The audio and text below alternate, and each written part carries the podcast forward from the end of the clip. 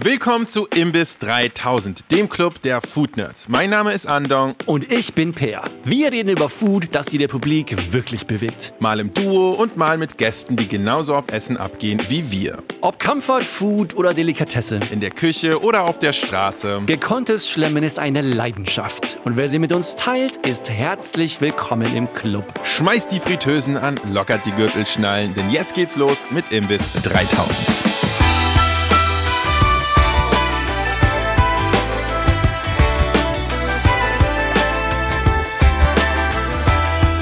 Herzlich willkommen, liebe ZuhörerInnen, zum großen Auftakt von Staffel Nummer 4 schon. Von Imbiss 3000. Ihr hört es schon klatschen. Das Klatschen kam nicht von mir, es kam auch nicht von Per, es kam von unserem ganz besonderen Gast. Per, möchtest du unseren Gast für diese Staffel vorstellen? Selbstverständlich und auch betonen, wie äh, excited ich bin, dass wir zurück sind äh, nach einer ganz kurzen Pause. Wir steigen hier gleich ein und bewegen uns ja Richtung Herbst nach diesem schweineheißen Sommer und äh, haben uns für den Auftakt etwas sehr Besonderes überlegt. Und zwar ein sehr besonderes Thema mit einem sehr besonderen Gast. Background ist äh, dieser Gast, der neben mir sitzt und sehr, sehr auch happy aussieht. Man kennt ihn vor allem aus dem Fernsehen, man kennt ihn von The Taste, von Kitchen Impossible, Heraureist und so weiter. Und vor allem auch natürlich von seinen Restaurants. Zwei Michelin-Sterne, 90,5 Punkte im Gourmillot, auf der 50 Best Liste, der einzige deutsche Koch mit einer Chef's Table Episode. Und ich habe von Anfang an gedacht, wie bekomme ich diese Person in den Imbiss? ich wusste von Anfang an, es müsste etwas Besonderes sein. Es kann nicht einfach ein 0815 Thema sein? Wie locke ich ihn aus einem sehr busy Alltag?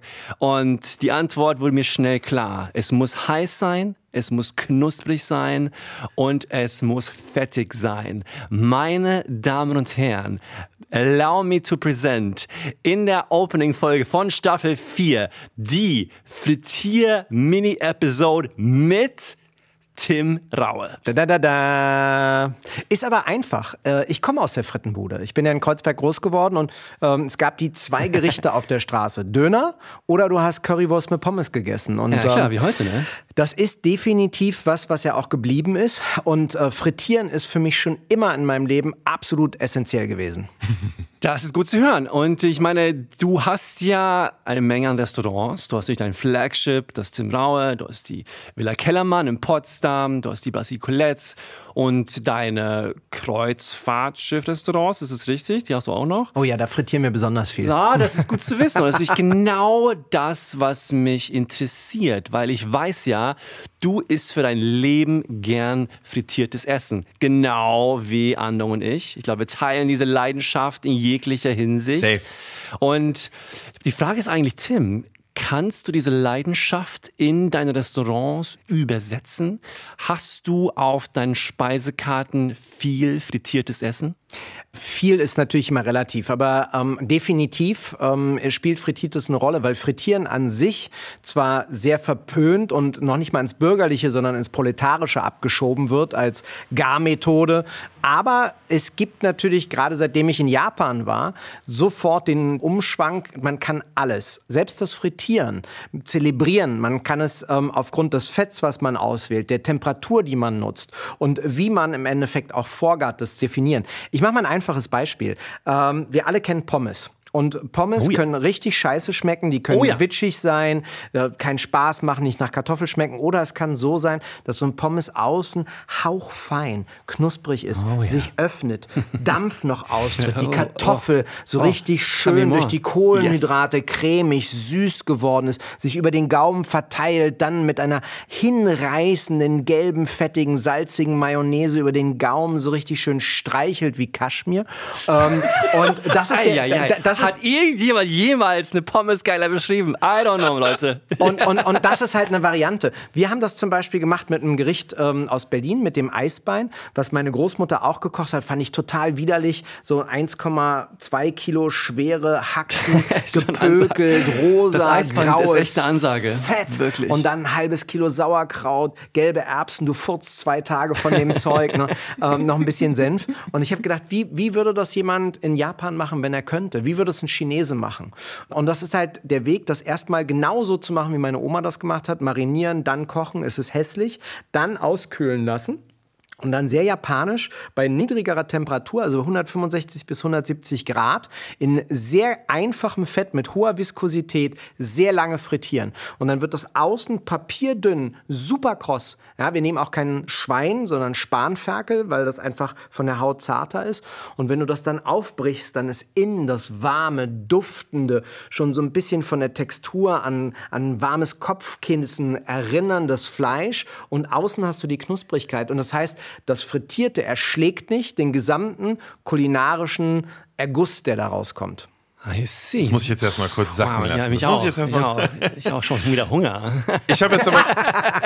Oh shit. Vor allem auf so ein geiles frittiertes Eisbein. Ja. Aber jetzt mal die Frage. Also, ja ich möchte gerne eine Arbeitstheorie aufstellen, warum frittiertes Essen so verpönt ist. Ich glaube, es ist ein ähnliches Problem wie mit dem Glutamat. Es ist nicht so, dass frittiertes Essen automatisch schlecht ist. Ich glaube aber, dass sehr viel schnelles Fastfood, was sehr lieblos zubereitet wird, einfach aufgrund der praktischen Eigenschaften des Frittierens, dass es halt schnell und bequem sein kann, einfach da kommt sozusagen viel Cheap Food her. Aber es ist ja auch eine kulturelle Sache. Ne? Also ähm, es ist in Deutschland so, dass es verpönt ist, weil es als Proletarierfressen definiert wird. Genau. Wenn in anderen Ländern und Kulturen, du kommst ja oder warst selber in, in China Andong, mhm, ähm, mhm. ist es einfach tatsächlich so, auch in Vietnam und in Thailand, dass der Wok, das Öl, das Frittieren eine Zubereitungsmethode ist. Genau, wie ich jede andere. Ich werde zum Beispiel nie ja. vergessen, wir hatten einen Probearbeiter, der kam aus äh, einem Drei-Sterne-Restaurant zu uns und sah dann, wie wir halt vor dem Service schon diese Spanferkel-Eisbeine vor, äh, vorfrittiert haben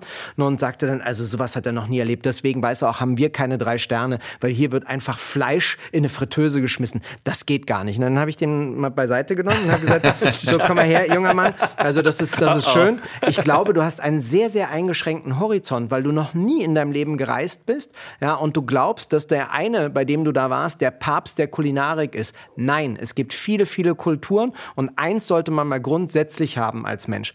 Offenheit, Respekt gegenüber anderen Möglichkeiten. Wie man das für sich einordnet, ist ja eins, ist aber sofort abzuwerten und mies zu machen. Das ist leider auch eine menschliche Tendenz, die man auf so widerwärtigen Foren wie dann TripAdvisor sehen wo, wo, auch unfassbar viel Bösartigkeit weitergegeben wird. Ja, und, äh, aber das ist ein anderes Thema. Nur deswegen, frittieren ist nicht und kann nicht generell schlecht sein. Es ist eine Garmethode. Die Frage ist, wie setze ich sie ein? Glaubst du, das ist wirklich ein Thema, wenn zum Beispiel jetzt der Incognito Michelin-Tester bei dir im Restaurant sitzt? Machst du dir Gedanken, ob du ihm jetzt zu viel Frittiertes vor die Nase setzt? Glaubst du, das ist ein Faktor für diesen sehr wahrscheinlich in Deutschland oft eher älteren Michelin-Tester? Ich meine, ab und zu kommen sie ja von, von außerhalb, vor allem bei dir natürlich, wenn sie so sagen, okay, soll der Herr Rauer zwei oder drei Sterne haben zum Beispiel? Die Frage, Per, ist doch, ist der Michelin für dich die höchste Form der Kulinarik? Ist das, dein, ist das deine, sind, sind, sind, ist, das dein, ist das deine Bibel, die du haben willst? Meine ist es nicht. Also definitiv nicht. Und ähm, natürlich hat man am Anfang der Karriere, habe ich auch danach geschielt. Aber es gibt ja noch andere Wege heutzutage, Gäste zu bekommen, vor allen Dingen junge Gäste, die viel offener sind. Und das sind dann ähm, solche Kanäle wie The World's 50 Best List, wie aber auch ähm, eine Netflix-Episode zu haben, die zum Beispiel in der nächsten Staffel Pizza feiert. Ja, auch was, was wir auf der ganzen Welt gerne fressen und was du, wenn du es mit Liebe machst, Amen. perfekt machen kannst. Ja. Und genauso ist das mit dem Frittieren auch. Es gibt Sachen, die kannst du ruinieren in der Fritte. Es gibt Sachen, die braucht kein Mensch. Ich kann mich zum Beispiel daran erinnern, ähm, dass ich über ein Jahrzehnt diese Jalapenos gefüllt mit Frischkäse und, und äh, oh, frittiert Poppers. gegessen habe. Oh. Poppers, genau. Ja, ja.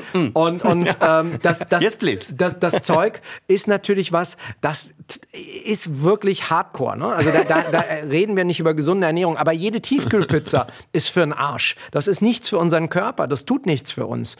Dann gibt es halt aber natürlich auch wirklich sehr, sehr schöne Wege zu frittieren. Wenn du in der chinesischen Küche im Wok relativ viel Fett hast, frisches Gemüse durchziehst, dann das Fett abseist, dann die Sojasauce, Knoblauch dazu gibst und vielleicht noch aus der europäischen Küche anfängst mit Limettenzeste zu arbeiten, bisschen Yuzu-Marmelade drunter schummelst und das durchziehst und das isst, dann hast du ein Gemüse, was auch alle Aromenwelten mitnimmt. Und ähm, von daher frittieren bedeutet nicht das, was grundsätzlich paniert und ausgebacken sein muss, sondern das Fett genauso wie, wie Wasser im Endeffekt ersetzt wird, um damit und dafür zu garen.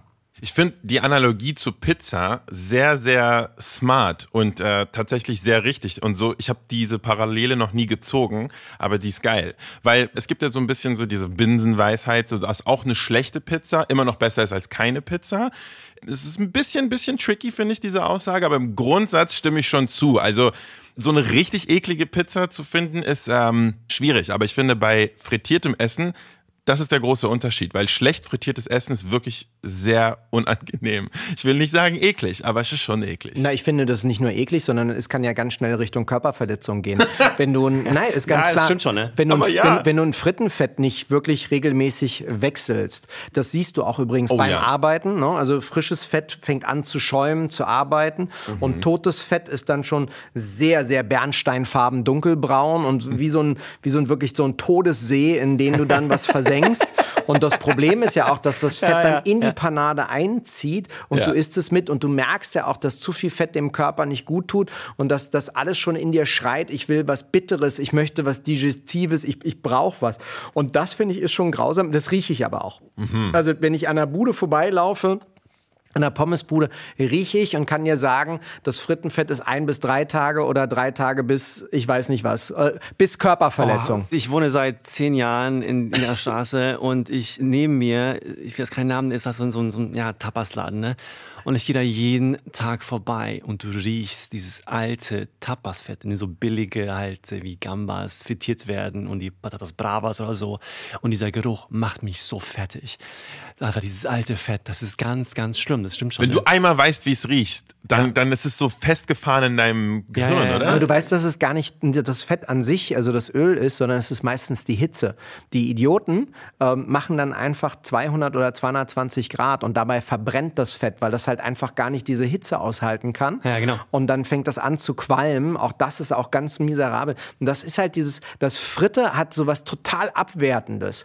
Und das stimmt einfach nicht. Das ist eine hohe Kunst, damit umzugehen. Und wer einmal schon mal in so einem richtigen besternten oder auch nicht besternten, aber sehr ambitionierten Tempura-Restaurant gesessen hat, nach japanischer Kunst, der weiß, wie viel dahinter steckt. Ja, auf jeden Fall. Ich glaube, dazu werden wir auf jeden Fall noch sehr viel mehr sagen, weil ein bisschen zu dieser, zu dem Aufbau dieser Mini-Fitierstaffel mit Tim, wir werden in der nächsten Episode nämlich genau über das reden, über die verschiedenen Öle, die man benutzen kann und was man dazu bedenken sollte, was für verschiedene Sachen Sinn macht und so weiter, um dann in der dritten Episode über Panaden zu reden und verschiedene ah ja, Arten und Weisen, alles sehr knusprig zu halten. Und in der letzten Folge tauchen wir so ein bisschen in dieses Thema Frittieren zu Hause ein. Ob das überhaupt Sinn macht oder einfach total für den Arsch ist. Okay, Jungs, Frage hier. Wenn ihr euch eine frittierte Sache aussuchen müsstest, die ihr quasi ab jetzt für das nächste Jahr essen müsstet. Sonst nichts. Ihr dürft sonst nichts essen. Was wäre das? Diese eine Sache. Was ist quasi euer favorite fried thing? Bei mir fängt es an zu stinken, ehrlicherweise, weil Eigenlob stinkt. Aber ich würde ich würd, äh, einfach jeden Tag das Gericht essen müssen, was, was meine internationale Karriere ermöglicht hat, mein Wasabi-Kaisergranat. Das ist halt einfach was, was super funktioniert. Ne? Kaisergranat in, in Stärke gewälzt, dann frittiert mit Wasabi-Mayonnaise ersoffen, dazu eine Thai-Vinaigrette und obendrauf feine, hinreißende, knusprige, grüne vietnamesische Reischips und das Ganze eine Achterbahnfahrt aus Süße, Säure, Schärfe, Kälte, Temperaturen, Texturen. Du kommst von diesem Trip kaum noch runter. Das kann ich auch jeden Tag essen, ehrlicherweise. Good choice. Finde ich gut. Fair, fair, fair. Andong? Ja, ja, ich bin ja so ein Purist, was generell Food angeht. Äh, Also ich liebe Sachen, die kreativ und ausgefallen sind. Aber meine Favorites, meine All-Time-Favorites, vor allem Sachen, die ich ein ganzes Jahr lang essen müsste, sind meistens die simplen. Und auch wenn das eine langweilige Antwort ist, ich würde Pommes nehmen. Ja, fair. I know, I ja, know. fair. Auch, also Aber, aber variierst Pommes? du dann in, äh, genau, wollte ich jetzt auch gerade sagen, mal einen Tag Curly Fries. Darf ich? Ein, ja, ja, klar, Ja, das ja, jetzt wäre dann einen Tag Süßkartoffelfries Ja, oder ja, so. genau. Du hättest, klar. Und, und jeden Tag eine andere Soße dazu, ne? Dann, dann hättest du eine extreme Abwechslung. Stimmt. Soll ich mich mal richtig unbeliebt machen? Wenn ich nur eine Art von Fries äh, essen darf Ja. ein ganzes Jahr lang, sind die Maccaston Fries. Ich weiß, ich fair. bin kaputt, aber ich liebe die McDonald's Pommes. Ich wurde, glaube ich, geankert als kleines Kind, dass das das Ultrafood ist und ich glaube, das kriege ich nicht mehr raus aus meinem Kopf. In wie vielen unterschiedlichen Ländern hast du Meckes gegessen? Äh, tatsächlich in allen, in denen ich schon war. Das sind nicht so wenige. Also in allen, wo ich war, wo es auch ein Meckes gab, habe ich es gegessen. Es gehört für mich so ein bisschen dazu. Ich habe auch keine ausgefallenen Pommes-Varianten dort probiert. Ich bin wirklich bei Meckes ein, ich bestelle die Klassiker. Ich probiere gerne auch mal so einen Teriyaki-Burger in Japan, na klar. Aber im Grunde genommen, ich finde diese ganzen Spezialangebote, finde ich Quatsch. Ich gehe, I go for the classics. Aber ich muss auch sagen, sagen, da kommt mir eine geile Erinnerung in den Kopf. Und zwar Per und ich waren vor ein paar Monaten auf der OMR, auf so einer Messe. Da hatten wir einen coolen Panel-Discussion, wo wir teilgenommen haben und sind ziemlich spät dann nach Hause gegangen und haben auf dem Nachhauseweg, also kurz vor unserem Hotel, sind wir nochmal zu Meckes gegangen, weil wir dachten, komm, es ist irgendwie ein Uhr nachts, wir hatten ein paar Bierchen intus, let's go. Und das war die vielleicht beste Meckes-Erfahrung meines Lebens. Per und ich sind da reingegangen. Aber es, es stimmt auch, es stimmt auch. War also der Typ, dieser Manager, der hat das tighteste Ship in der ganzen Meckes-Welt gehabt. Also es war unglaublich. Der Typ war so eine Maschine und die alle, alle waren einfach in Todesangst vor ihm. Ja. Er hat uns diese Sachen geliefert und die waren einfach so perfekt on point. Alle, alle. Fritten, fünf Sekunden aus der Fritteuse, genau richtig. Es war perfekt. Perfekte Menge an Salz oben drüber, auch im perfekten Moment. Und die waren noch so richtig arschheiß heiß, die haben uns fast noch die Hände verbrannt und waren dadurch noch so knusprig, weil so sehr ich Mac Pommes auch mag, sie schmecken halt nur 10 Minuten lang gut. Und danach wird's tricky. Aber das, das ist sozusagen das mein Go-To. Wenn dieser, ja. dieser, dieser eine Typ soll meine Pommes machen ein ganzes Jahr lang, das ist meine Auf Choice. Fall. Da, da finde ich, da kommt jetzt schon so ein bisschen, weißt du, so ein Fame-Status durch, so die Prinzessin auf der, auf der äh, Meckes Pommes, äh, die sagt, das will ich jeden Tag. Ich, worauf ich hinaus will, ist, ich finde, dass die Meckes Pommes zwar überall als Pommes gleich gut schmecken, aber das Ölen unterschiedliches ist. Und in Deutschland hast du immer so einen Schmierfilm und einen ganz komischen Geruch, also für mich komisch, weil der artifiziell ist. Während in Österreich der Geruch viel, viel besser ist und die Pommes auch besser schmecken. Mein großes Problem ist aber, dass sie in Österreich, warum auch immer, keine Mayonnaise anbieten. Wie kann man Pommes Was? ohne Mayo hm. anbieten? Das kann man nicht essen. Das hat Gott nicht gemacht. Hm, hm, hm. Wobei mein Ding, um das mit Mc's abzuschließen, ich bestelle mir immer die süß-sauer-Soße und Mayo Mayonnaise und ähm, dann wechsle ich zwischen beiden hin. Das finde ich sehr, move. sehr gut. Und man, holt sich, und man holt sich lieber dreimal eine frische, kleine Portion, als dass man eine große kalt werden lässt. Ja, also das finde ich ist halt auch ein ganz Fall. wichtiger Faktor, genau das so. logistisch so zu timen, dass man damit happy ist. Per, Du. Ich bin da, ne? Okay, ich glaube auch, jegliche Person, die meinem Channel folgt, wird, glaube ich, die Antwort wissen. Ich bin ja einfach ein wahnsinniger Fried Chicken Fan. Was yeah. soll ich sagen? Chicken frittiert ist einfach das höchste Gefühle. Und weil man es natürlich auch unglaublich variieren kann. Bone in, Bone out, ganzes Chicken, Backhände, Korean Fried Chicken und arabisches Chicken, Chicken Nuggets. Eieiei, die Variation ist einfach unglaublich. Aber wenn ich eins von denen wählen müsste, dann tatsächlich Korean Fried Chicken. Ganz ja. einfach natürlich, ja, weil das, was du vorhin ja. genannt hast, dieses Layer nochmal an, an Soße, dieses Wet Frying, hat einfach nochmal einen krassen Appeal und gibt den Ganzen einfach diese geile Art und Weise. Das ist einfach das Beste. Hm? Deswegen, Korean Fried Chicken. Ja, Okay, dann hätten wir, glaube ich, schon mal ein geiles Menü zusammengestellt. Aber in den kommenden Folgen werden wir noch richtig ins Detail eintauchen. Wir werden richtig in dieses Rabbit Hole reintauchen, bis wir am anderen Ende der Welt wieder rauskommen. Und zwar wird es dann nochmal im Detail gehen um das richtige Fett und die richtige Crispiness in Panade. Und wir sehen uns in wenigen Tagen genau dort. Bis dann. Das war Imbiss 3000. Abonniert uns auf Apple Podcasts, Spotify und überall, wo Fische Podcasts serviert werden. Und schießt uns doch auch gerne gleich fünf goldbraun frittierte Sterne als Bewertung rüber. Auf Instagram findet ihr uns unter imbiss3000 und per E-Mail erreicht ihr uns unter hello at imbiss3000.de. Wir freuen uns immer über eure Ideen und Feedback. Die Imbiss-Redaktionsleitung ist Rebecca Hoffmann, den Sound und Schnitt macht Sebastian Dressel. Vielen Dank fürs Zuhören. Wir hören uns in der nächsten Folge von Imbiss 3000. Guten Hunger und bis dann.